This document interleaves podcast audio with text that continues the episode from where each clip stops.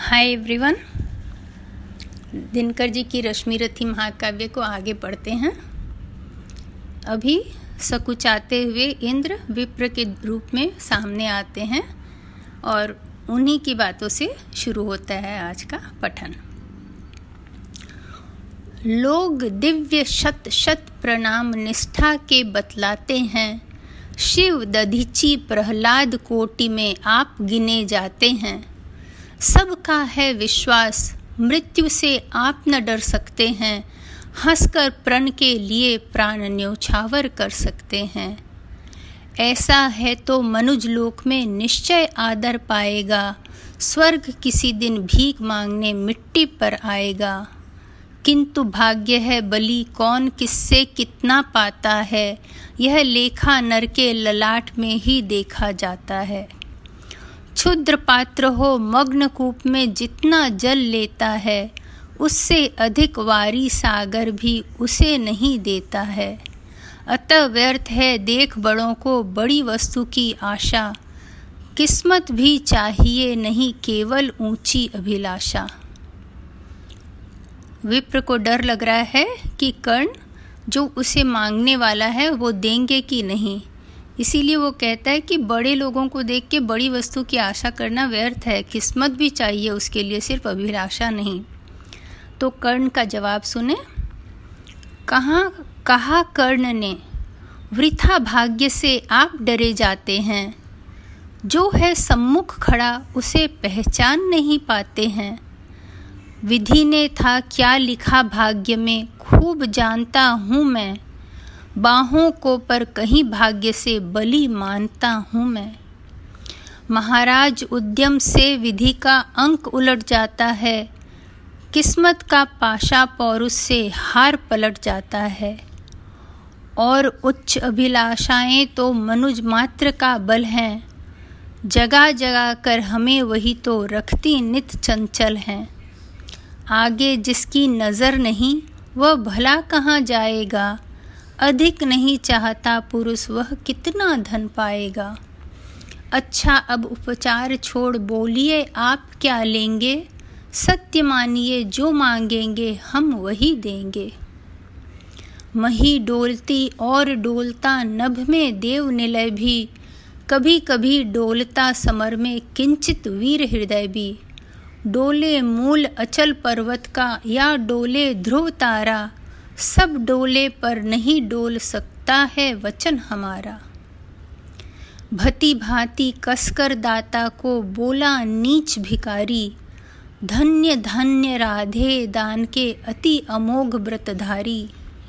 ऐसा है औदार्य तभी तो कहता प्रतियाचक है, महाराजा का वचन सदा सर्वत्र क्रियावाचक है। मैं सब कुछ पा गया प्राप्त कर वचन आपके मुख से। अब तो मैं कुछ लिए बिना भी जा सकता हूँ सुख से। क्योंकि मांगना है जो कुछ, उसको कहते डरता हूँ और साथ ही एक द्विधा का भी अनुभव करता हूँ। कहीं आप दे सके नहीं जो मैं कुछ धन मांगूँगा तो मैं भला किसी विधि अपनी अभिलाषा त्यागूँगा। किंतु आपकी कीर्ति चांदनी फीकी हो जाएगी। निष्कलंक विधु कहाँ दूसरा फिर वसुधा पाएगी? है सुकर्म क्या संकट में डालना मनस्वी नर को प्रण से डिगा आपको दूँगा क्या उत्तर जग भर को? सब कोसेंगे मुझे कि मैंने पुण्य मही का लूटा। मेरे ही कारण अभंग प्रण महाराज का टूटा। अतः विदा दे मुझे खुशी से मैं वापस जाता हूँ। बोल उठा राधे, आपको मैं अद्भुत पाता हूँ। सूर हैं या कि यक्ष, या कि हरि के मायाचर हैं। समझ नहीं पाता आप नर हैं या योनि इतर हैं। भला कौन सी वस्तु आप मुझ मुझ नस्वर से मांगेंगे? जिसे नहीं पाकर निराश हो अभिलाषा त्यागेंगे। गो धरती धन धाम वासु जितनी चाहे दिलवा दूँ। इच्छा हो तो शीश काट कर पद पर यहीं चढ़ा दूँ। या यदि साथ लिए चाहें जीवित सदे मुझको ही तो भी वचन तोड़कर हूँगा नहीं विप्र का द्रोही। चलिए साथ चलूँगा मैं माकल्य आपका ढोते सारी आयु बिता दूँगा चरणों को धोते धोते। वचन मांग कर नहीं मांगना दान बड़ा अद्भुत है। कौन वस्तु है जिसे न दे सकता राधा का सुत है। विप्रदेव मांगिए छोड़ संकोच वस्तु मन चाही। मरु यश की, अयश की मृत्यु करूँ यदि एक बार भी नाही। सहम गया सुनकर शपथ कर्ण की हृदय विप्र का डोला, नयन झुकाए हुए भिक्षु, साहस समेट कर बोला, धन की लेकर भीख नहीं मैं घर भरने आया हूँ, और नहीं नृप को अपना सेवक करने आया हूँ। यह कुछ मुझको नहीं चाहिए, देव धर्म को बल दें। देना हो तो मुझे कृपा कर कवच और कुंडल दें। कवच और कुंडल? विद्युत छू गई कर्ण के तन को। पर कुछ रहस्य कहा, पर कुछ सोच रहस्य कहा उसने गंभीर कर मन को। समझा तो यह और न कोई, आप स्वयं सुरपति हैं, देने को आए हो तप में नई प्रगति है। धन्य हमारा, सुयस आपको खींच मही पर लाया स्वर्ण भीख मांगने आज सच्ची मिट्टी पर आया। क्षमा कीजिए इस रहस्य को, तुरंत न जान सका मैं। छिप कर आए आप नहीं, इससे पहचान सका मैं।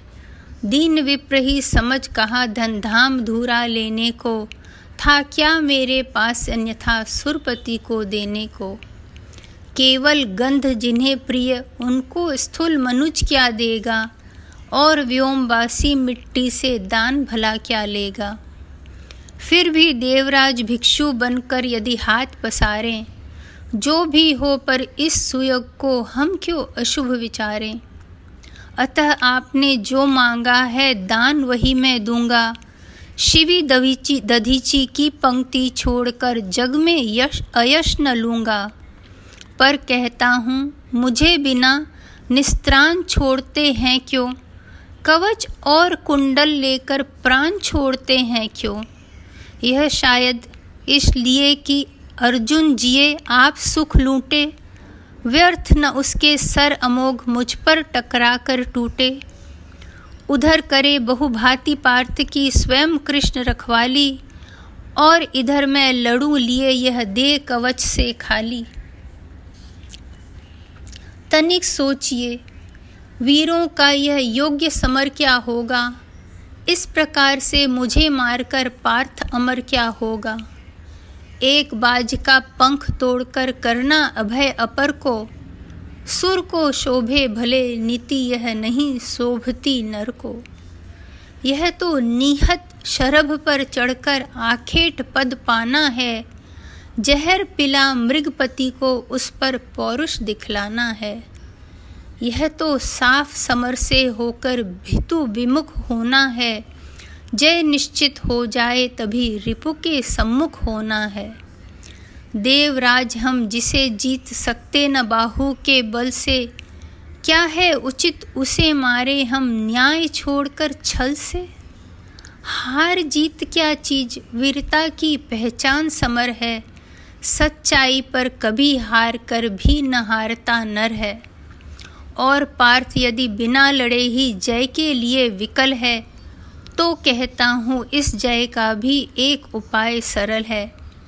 कहिए उसे, मोम की मेरी एक मूर्ति बनवाए और काट कर उसे जगत में कर्ण जयी कहलाए। जीत सकेगा मुझे नहीं वह और किसी विधि रन में, कर्ण विजय की आश तड़प कर रह जाएगी मन में। जीते जूझ समरवीरों ने सदा बाहु के बल से। मुझे छोड़ रक्षित जन्मा था कौन कवट, कवच कुंडल से। मैं ही था अपवाद, आज वह भी विभेद हरता हूँ। कवच छोड़ अपना शरीर सबके समान करता हूँ। अच्छा किया कि आप मुझे समतल पर लाने आए। हर तनुत्र देवीय मनुज सामान्य बनाने आए। अब न कहेगा जगत, कर्ण को ईश्वरीय भी बल था। जीता वह इसलिए कि उसके पास कवच कुंडल था। महाराज, किस्मत ने मेरी की न कौन अवहेला? किस आपत्ति गर्त में उसने मुझको नहीं ढकेला? जन्मा जाने कहाँ, पला पद तलित सूत के कुल में? परिभव सहता रहा विफल प्रोत्साहन हित व्याकुल में। द्रोण देव से हो निराश वन में भृगुपति तक धाया बड़ी भक्ति की पर बदले में शाप भयानक पाया। और दान जिसके कारण ही हुआ ख्यात में जग में, आए हैं वन विघ्न सामने आज विजय के मग में। ब्रह्मा के हित उचित मुझे क्या इस प्रकार छलना था? हवन डालते हुए यज्ञ में मुझको ही जलना था। सबको मिली स्नेह की छाया नई नई सुविधाएँ। नियति भेजती रही सदा पर मेरे हित विपदाएँ। मन ही मन सोचता रहा हूँ, यह रहस्य भी क्या है? खोज खोज घेरती मुझी को क्यों बाधा विपदा है? और कहें यदि पूर्व जन्म के पापों का यह फल है तो फिर विधि ने दिया मुझे क्यों कवच और कुंडल है? समझ नहीं पड़ती विरंची की बड़ी जटिल है माया। सब कुछ पाकर भी मैंने यह भाग्य दोष क्यों पाया? आज यही ख़त्म करते हैं। आशा है आपको बहुत अच्छा लगा होगा। कर्ण का विवलपूर्ण व्याथा जो उसके मुँह से निकल के आता है कवच